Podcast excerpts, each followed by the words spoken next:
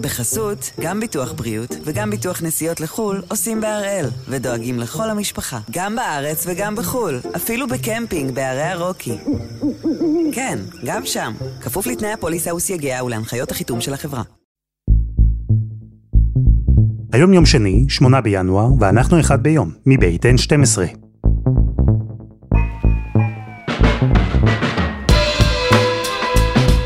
אני אלעד שמחיוף ואנחנו כאן כדי להבין טוב יותר מה קורה סביבנו, סיפור אחד ביום, בכל יום.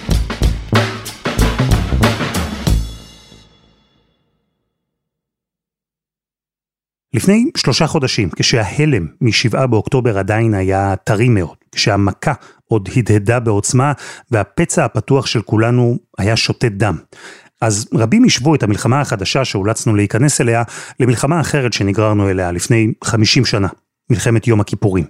ההשוואה היא ברורה והיא מתבקשת. ההפתעה, המחדל, האובדן, תחושת השבר והסכנה הקיומית הן דומות אם לא זהות. אבל היום, שלושה חודשים אחרי, אפשר אולי להתחיל להשוות את המלחמה בעזה גם למלחמה אחרת שישראל ניהלה. גם אז ביקשנו להשמיד תשתית טרור פלסטינית, לעקר את הכוח שלה בגבול, גם אז נערכה מלחמה שהפכה ללחימה, שלב בעצימות אחת שהחליף שלב בעצימות אחרת, גם שם ריחף סימן שאלה גדול על היום שאחרי.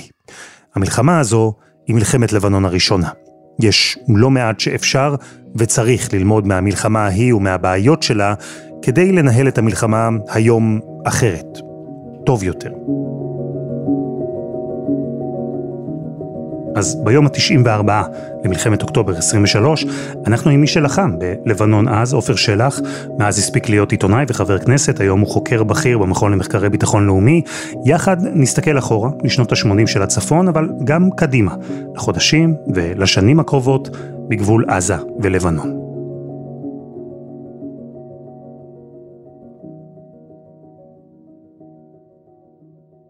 שלום עופר. שלום שלום. אז בצה"ל לא אומרים את זה באופן רשמי, אבל גורמי ביטחון אמרו אתמול שבשטח הצבא כבר עבר משלב ב' לשלב ג', מה שנקרא, בטח בצפון הרצועה, לחימה ולא מלחמה, עצימות אה, נמוכה יותר, פעולות מדויקות יותר, ומעבר כזה בין אה, פאזות, הוא משהו שראינו קודם לכן במלחמת לבנון הראשונה. יש מקום להשוואה? יש לקחים ומסקנות שאפשר לקחת מאז להיום לדעתך? טוב, כל אנלוגיה היסטורית היא כמובן אה, מוגבלת ו, וצריך לקחת אותה בפרופורציה. אני רוצה לדבר על uh, כמה סכנות שיש, כי ב-82 לא באמת עברנו משלב המלחמה לשלב הלחימה, אם תרצה. Uh, ב-82 המטרה הייתה להסיר את האיום של אנשי אש"ף, פת"ח, שהיו בלבנון, שירו קטיושות כל הזמן על צפון ישראל והייתה סכנה של חדירות שלהם. ולמעשה הדבר הזה הושג בספטמבר 82, כשערפאת ואנשיו יצאו מביירות בדרך לתוניס. מאותו רגע, מה שבא לידי ביטוי זה לא שלב של לחימה, אלא דשדוש ישראלי, שחלקו נבע מבאמת התוכניות הגדולות של אה, לעשות אה, שלטון אחר בלבנון אה, וכן הלאה, וחלקו נבע מאינרציה שהיא הסכנה בעיניי גם עכשיו. הבעיה עם המצב הזה הוא שמה שאנחנו רואים זה הישגים שהולכים וקטנים, אל מול מחיר שבאופן יחסי נראה כדבר היחיד שאנחנו מתייחסים אליו, זאת אומרת, אנחנו מתייחסים רק לטעויות, למקרים הקשים שקורים לנו והם תמיד קורים, והדבר השני הוא שצבא שנהיה נייח ויושב במקום הוא צבא יותר פגיע לגרילה, לפגיעה. וכאמור הפגיעה הזאת תופסת יותר ויותר מקום בתודעה. ואז האפקט הוא מה שקרה, עלול להיות, מה שקרה ב-82-3, גם אנחנו מאבדים אנשים סתם, וגם בסופו של דבר בורחים עם הזנב בין הרגליים. מכיוון שהסיטואציה היא באמת שונה, הן בעוצמתו של האיום, הן בנקודת הפתיחה הקשה מאוד של האירוע, אה, ואני מקווה גם בהתנהגות הצה"לית, אז אנחנו אה, יכולים לא להגיע למצב הזה, אבל אנחנו צריכים להיות ערים לסכנה הזו. אם תשאל אבל גורמים בצבא, הם יאמרו לך אין דשדוש. כלומר, עוד לא מיצינו את המטרות שלנו, את הפעילות שלנו, בטח לא בדרום הרצועה, גם לא בצפון הרצועה. ובטח ובטח שעוד לא אה, מילאנו את היעדים שלשמם יצאנו למלחמה, שהם היעדים הרשמיים מיטוט חמאס והחזרת החטופים. אז איפה אתה בכל זאת מזהה את הדשדוש? אבל זה בדיוק העניין. אה, וזה לא דומה ללבנון, אבל צריך... אה, כשהתחיל המהלך הקרקעי, אני אמרתי בהרבה מאוד מקומות שהמהלך הזה, מטעמים שהם טעמים של פסיכולוגיה שלנו, וחש... וה... והעובדה שהמהלך הקרקעי הפך מ... כלי אופרטיבי שאתה מסתכל עליו במונחים של עלות תועלת, הפך לאיזה מיתולוגיה. יש גם ציפייה שהמהלך הקרקעי יביא את מטרות המלחמה, ולא היא. המהלך הקרקעי לכשעצמו, גם אם נמשיך אותו, אה, ואני לא בעד להמשיך אותו באותה עצימות, והוא גם לא ממשיך באותה עצימות, זה כבר עכשיו. לא יביא את מטרת המלחמה, מפני שהמשמעות של זה, זה שאנחנו צריכים ללכת אה, במורד כל מנהרה, ולהרוג את החמאסניק האחרון. והשינוי של הפאזה ושל התצורה של המלחמה הוא לא הפסקת המלחמה והוא לא הוויתור על המטרות שהן מטרות מוצדקות בעיניי, של אה, אה, הסרת האיום הצבאי של חמאס ויצירת מצב שהאיום הזה אה, לא יכול לחזור לא עם חמאס ולא עם מישהו אחר. זה צורה אחרת של לחימה. בלבנון לא השכלנו לעשות את זה, אם נשכיל לעשות את זה עכשיו, אנחנו יכולים להגיע למטרה. החשש שלי היא שאם אנחנו נמשיך באותו וקטור, זה לא רק שנשלם מחירים, אנחנו לא נגיע למטרה. אבל תפרוט לי את זה, מה זה אומר? כי יכול להיות שבסוף אם אנחנו מסתכלים על הבוץ הלבנוני שלנו בשנות ה-80, והבוץ הווייטנמי של ארצות הברית, וגם בוצים אחרים, אפגניסטן ואלג'יר וכדומה, יכול להיות שפשוט אין ברירה, ואופי של מלחמה באויב כזה, הוא כזה שמחייב אותך להישאר שם ולשקוע בבוץ. לא, אם אתה שוקע בבוץ, ולא, ובסוף לא משיג את המטרה, כי לא ארצות הברית בווייטנאם, ולא אנחנו בלבנון, לא השגנו את המטרה שלנו. אז אתה צריך לשאול למה לא השגת. האמריקאים אה, השיגו, ניצחו בכל קרב במלחמת וייטנאם, כל קרב. הם אה, בספירה של גופות והרס של תשתיות, אה, ניצחו בכל דבר, אבל הם הפסידו במלחמה. אנחנו צריכים לעבור למצב שבו אנחנו מייצרים הגנה חזקה, לאו דווקא הקווים הפיזיים שנהיה בהם בסוף המלחמה, אבל קווים פיזיים נוחים להגנה בתוך רצועת עזה. ומהם אנחנו יוצאים לפשיטות, לפשיטות אוויריות, לפשיטות פיזיות. זה לא אומר שאתה לא נלחם יותר גם על, האדמה, אבל אתה לא ממשיך להחזיק אנשים. במקומות שבהם אפשר, וצירים לוגיסטיים, במקומות שאתה יכול לזנב בהם, אתה תסתכל על ההרוגים של צה"ל בשבועות האחרונים, רובם הם בצירים לוגיסטיים, חלקם נובעים מצפיפות ואז אה, מקרים מצערים כמו אה, ירי דו צדדי וכן הלאה, חלקם ממטענים אה, וכל הדברים האלה, אם אתה מאחורי קווים ויוצא לפשיטות, אתה יכול להימנע מרובם.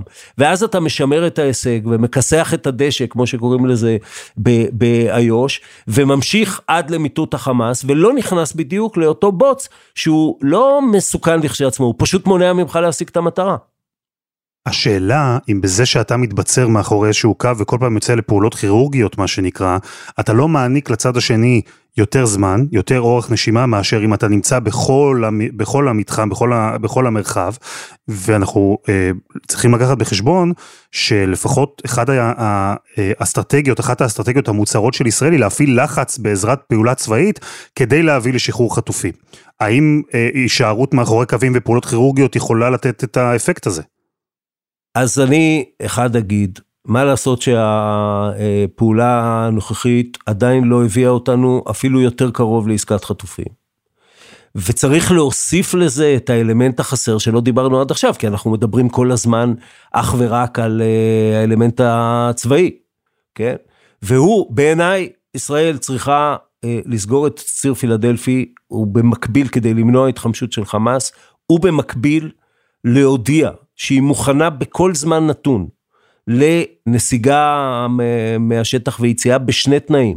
התנאי האחד הוא שחרור החטופים, והתנאי השני הוא שסינואר ואנשיו יעשו מעשה ערפאת בביירות ויצאו מרצועת עזה. ובזה אה, שלטון חמאס, החמאס הנוכחי, יבוא לקיצו.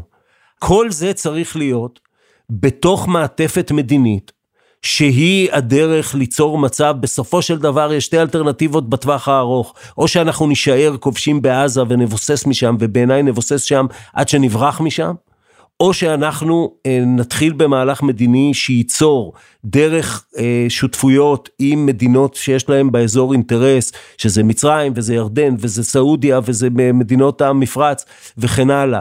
איזשהו שיקום של עזה שהיא מפורזת ונעשית בה, בה דה-רדיקליזציה, ואם אנחנו לא נעשה את זה, אנחנו נמצא את עצמנו מבוססים שם לאורך זמן.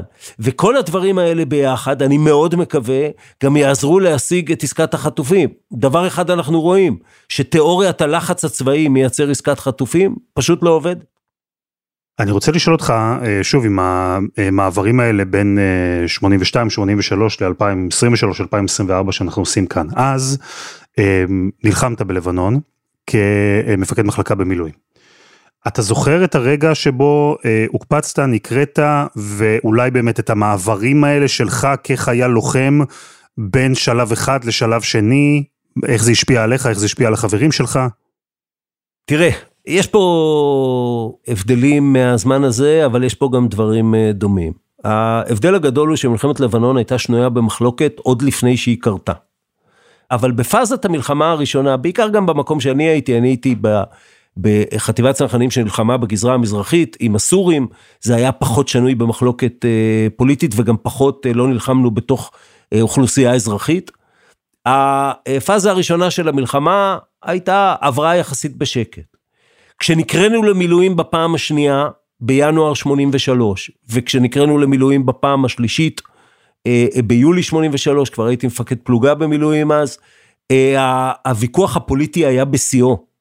וה, והוא הביא בין השאר, גם הוויכוח הפוליטי וגם העומס הביאו לזה שהמילואים היו לב המחלוקת, היו המקום באופן טבעי שבו המחלוקת הזאת באה לידי ביטוי יותר מהכל, ובסופו של דבר באוקטובר 83, כשנסוגנו לאוואלי, שר הביטחון דאז מישה ארנס אמר שיצאנו מהמקומות שיצאנו בגלל המילואים.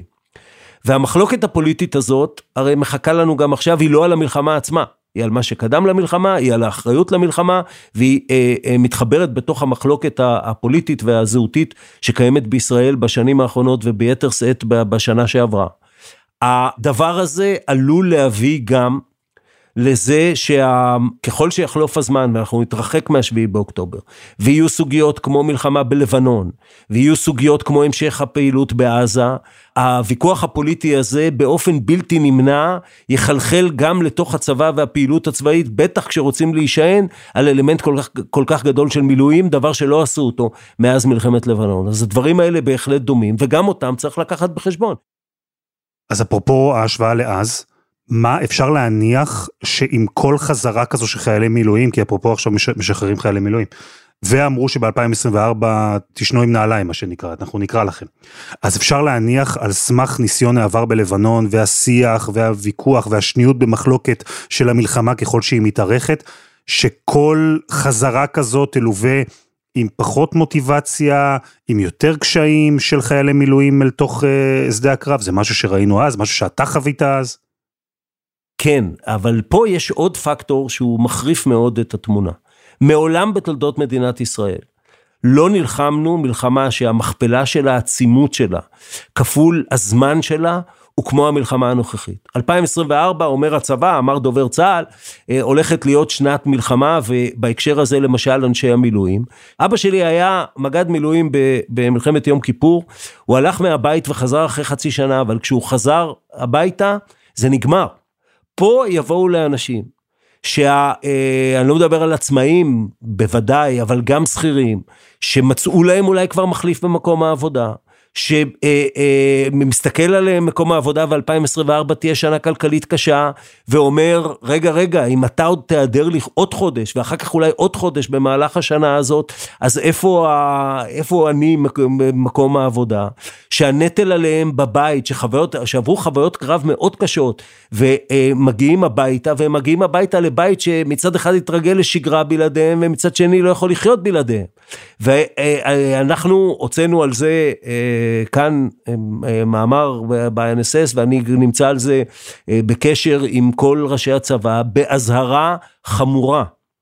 מי שמצפה שהמילואים יבואו לסבב השני ולסבב השלישי בשנה הזאת, כמו שהם באו בשביעי באוקטובר, בלי שתוכן תוכנית לאומית שהיא לא רק כסף, אלא הרבה יותר מזה, פשוט יקבל מכה מאנשי המילואים במהלך השנה הזאת שיכולה להשפיע על היכולת של ישראל להילחם.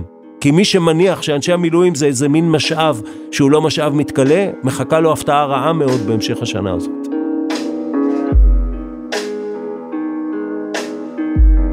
חסות אחת וממש מיד חוזרים.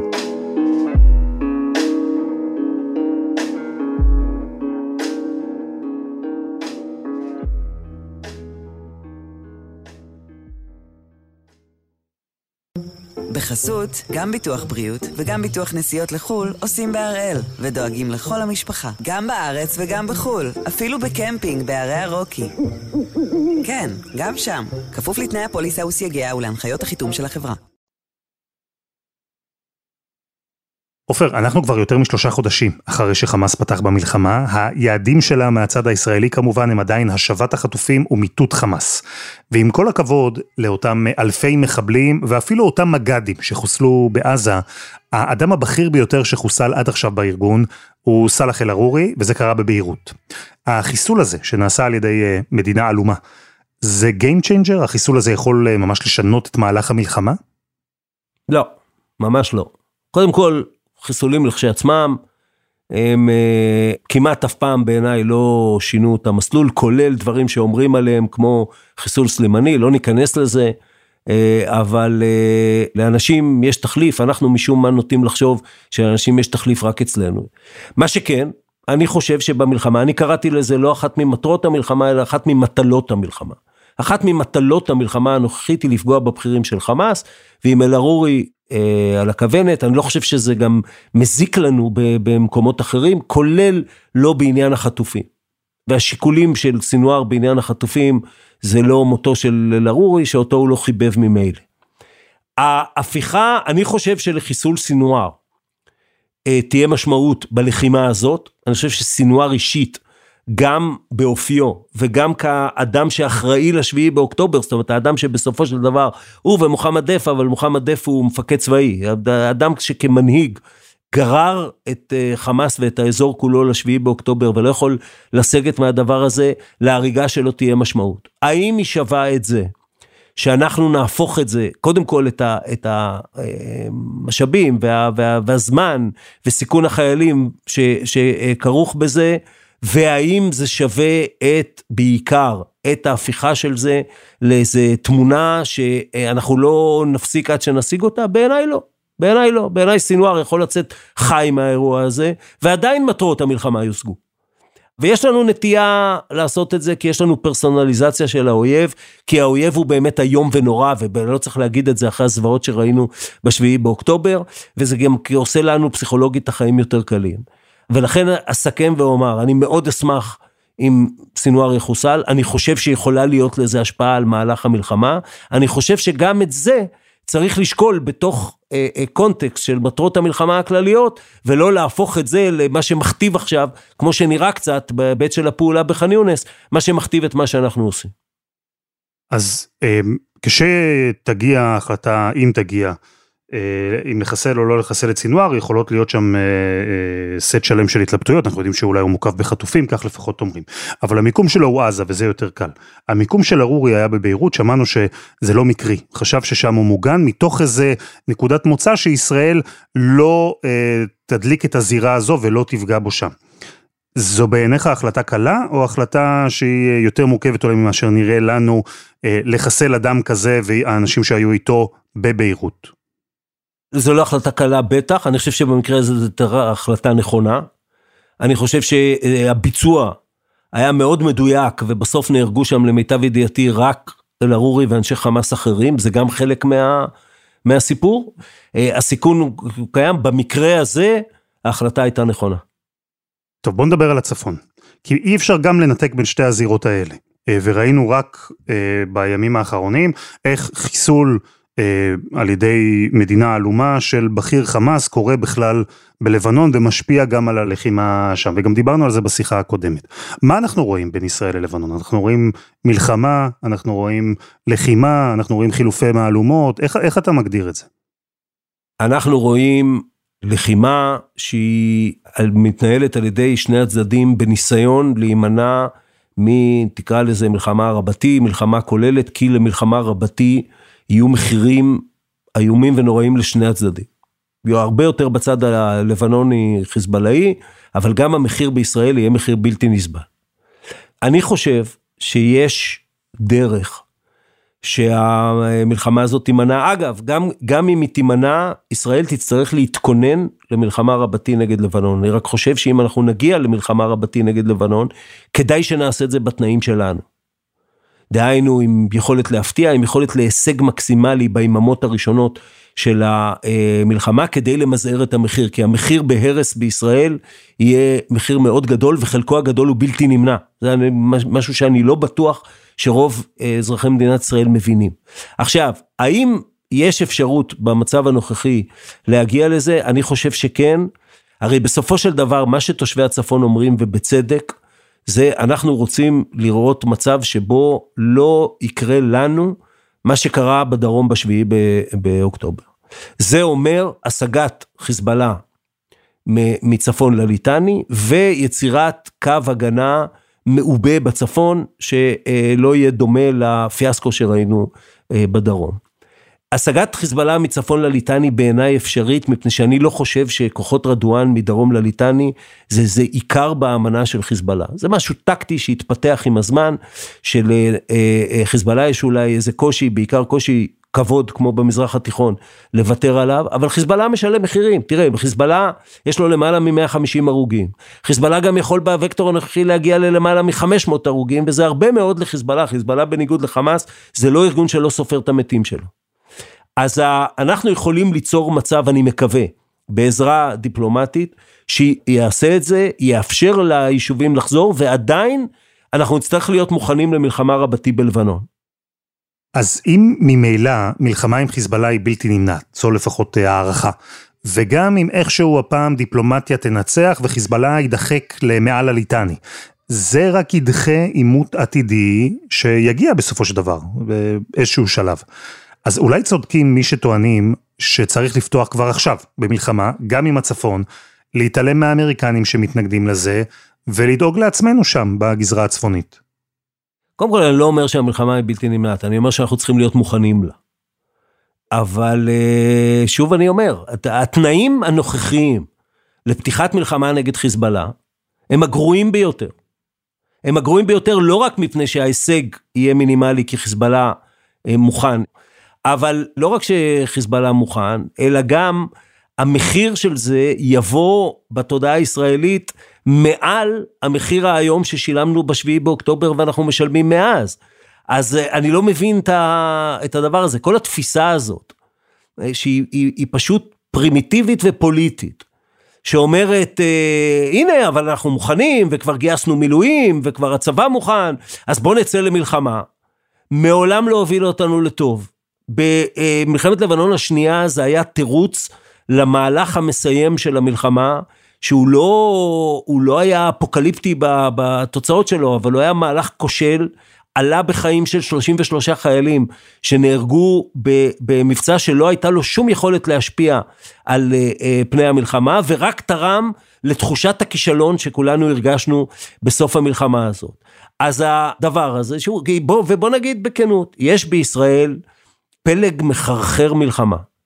יש בישראל פלג, בחוגים מסוימים בישראל, המלחמה הנוכחית בעזה מכונה מלחמת משיב הרוח, מפני שכביכול זה החזיר אותנו לספרטה שאנחנו באמת, ולמזרח התיכון כמו שהוא, וזה. אז אני אגיד בפשטות, ישראל לא יכולה להיות ספרטה, אסור לה להיות ספרטה, אם היא תהיה ספרטה, טובי האנשים בישראל לא ירצו לחיות בה, ומי שמדבר על ספרטה לא, לא יודע להחזיק את המשאבים שנחוצים לספרטה בלי האנשים האלה.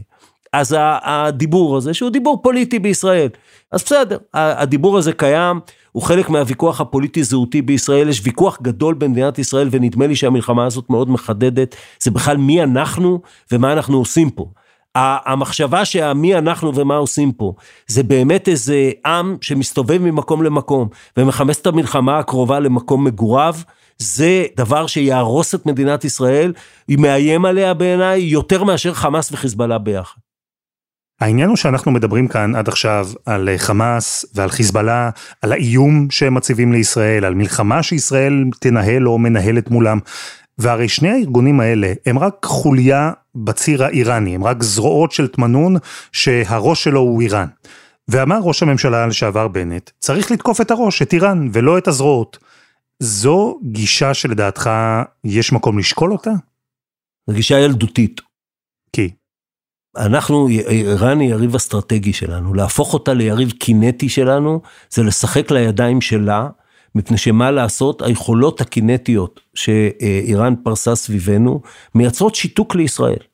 הדרך להביס את איראן, אני לא אומר שישראל לא צריכה להביס את איראן, יותר נכון ישראל, זה לא אינטרס עליון שלה שאיראן תובס. אבל איראן תובס על ידי קואליציה אזורית בהובלת ארצות הברית, יחד עם מדינות שאיראן מאיימת עליהן, אה, יותר אולי אפילו מאשר ישראל, כמו ערב הסעודית או המפרציות, או מצרים וכן הלאה. והילדותיות בעמדה הזאת שבנט מציג, וגם, אגב, גם נתניהו אה, אה, הוביל אותה, שהיא אומרת, יש לנו אה, אה, סכסוך אסטרטגי משמעותי עם איראן, אנחנו נטפל בו על ידי זה שבפיגועי סייבר נעצור תחנות דלק באיראן, או שנהרוג אנשים באיראן. ואגב, אני בעד פגיעה באנשים באיראן, באשר היא נוגעת לפרויקט הגרעין האיראני, הא ותו לא. ברגע שאנחנו הופכים את זה לחתול וכפות החתול וכל אה, אה, ערימת ההבלים האלה, אנחנו בעצם אמרנו לעולם, אחד, זו בעיה שלנו, אנחנו מתעסקים איתה, וארצות הברית, שכל מה שעניין אותה זה היה הנושא הגרעיני, הגבילה את עצמה לנושא הגרעיני והמשיכה לצאת מהמזרח התיכון, וב' אנחנו מייצרים אה, אה, עימות אה, עם איראן בתנאים שהם הכי נוחים לאיראנים. האיום שכרגע אה, אה, נושאת מטוסים אמריקאית מהווה על איראן הוא הרבה יותר גדול מכל מה שישראל מסוגלת לעשות לה. ואני שוב לוקח את זה לדוגמה של פרויקט הגרעין. האיום הישראלי בתקיפה של מתק... מתקני הגרעין באיראן, הוא שהביא את ארצות הברית ל-JCPOA ב-2015, למה שמכונה אצלנו הסכם הגרעין, הוא שהביא את ארצות הברית להגיד האם אתם מתעסקת רק בגרעין והולכת מהמזרח התיכון, ובאותה מידה התפיסה של לחץ כלכלי הוא זה שיכריע את איראן, שהביאה את אה, אה, בנימין נתניהו יחד עם שיקולים פוליטיים לדחוף את דונלד טראמפ לצאת מהסכם הגרעין, זה הדבר הכי מזיק שקרה לישראל והדבר שהכי קרב את איראן לגרעין. ובסוף מכל הכפות חתול וחתול הזה, איראן היום יותר קרובה לגרעין מאי פעם ובעצם זו החלטה שלה מתי היא תהיה גרעינית ומתי היא תחליט להיות גרעינית. לכן הגיע הזמן שניגמל בכלל מצורת החשיבה הזאת ונתחיל לחשוב כמו מדינה שיש לה אה, עוד דבר חוץ מאשר מטוסים שממריאים אה, עם שחר לאיזשהו מקום, ואולי אז נוכל להגיע להישג, ואני חושב שאנחנו יכולים להגיע להישג, כולל הישג שישיג את איראן הרבה הרבה אחורה. אז איך אני יכול לצאת אופטימי מהשיחה הזו? כי אני לא ממש בתחושה אופטימית. כלומר, אני מבין ממך ש, שיש אפשרות, אבל לא בטוח שאנחנו ניקח את האפשרות הזו בכל התחומים. בסדר, אז אנחנו לא מדברים בשביל להיות אופטימיים, אנחנו מדברים בשביל אה, להבין מה, מה כדאי שנעשה. ואני אה, אומר, במובן הזה, וזה שוב דבר שאמרנו כבר מראשית המלחמה, במובן הזה, התנהגות נכונה של ישראל, ושוב, ומסגור נכון של ישראל, יכולים להביא אותנו למצב שאסטרטגית הוא יהיה טוב יותר אפילו מה, מהשישי באוקטובר, כי במצב בשישי באוקטובר לא היה טוב. לא היה טוב. והדבר הזה כמובן כרוך, ופה אנחנו אומנם בסיום, אבל אה, אה, הוא כרוך בסוף, בשאלה המפורסמת שיושבת עם נרגילה בקצה של כל דיון שלנו. כל הדבר הזה, כל המבנה שאני דיברתי עליו, לא יהיה בלי הצגת נכונות ישראלית לדון בסוף עם ישות פלסטינית אחת על פתרון מדיני לסוגיה הישראלית פלסטינית. הוא לא יהיה. והאלטרנטיבה לדבר הזה היא ישראל ש, שחיה על חרבה ובסוף נופלת על חרבה. כי לא דיברנו על ההשלכות הכלכליות, ולא דיברנו על ההשלכות הבינלאומיות, ולא דיברנו, שוב אני אומר, ישראל אם היא לא תהיה וילה בג'ונגל, אלא תרשה לג'ונגל להיכנס לתוך הווילה, ישראל הזו, זו הסכנה הקיומית. שקיימת לה. ומה לעשות, גם זה, אני לא בטוח שיהיה חלק מהדיון הישראלי בזמן הקרוב, אבל הוא בסוף יהיה חלק מהדיון הישראלי, כי בלי לטפל בדבר הזה ובלי לשים אותו על השולחן, אין לנו קיום כמדינה יהודית ודמוקרטית במזרח התיכון.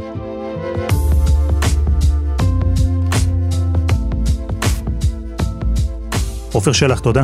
תודה לך.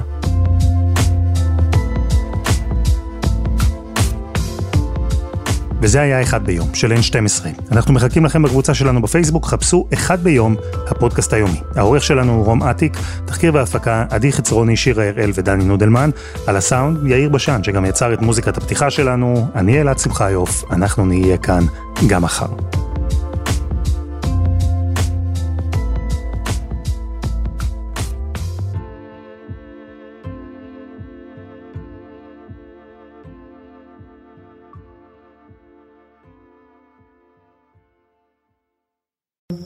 בחסות, גם ביטוח בריאות וגם ביטוח נסיעות לחו"ל עושים בהראל, ודואגים לכל המשפחה, גם בארץ וגם בחו"ל, אפילו בקמפינג בערי הרוקי.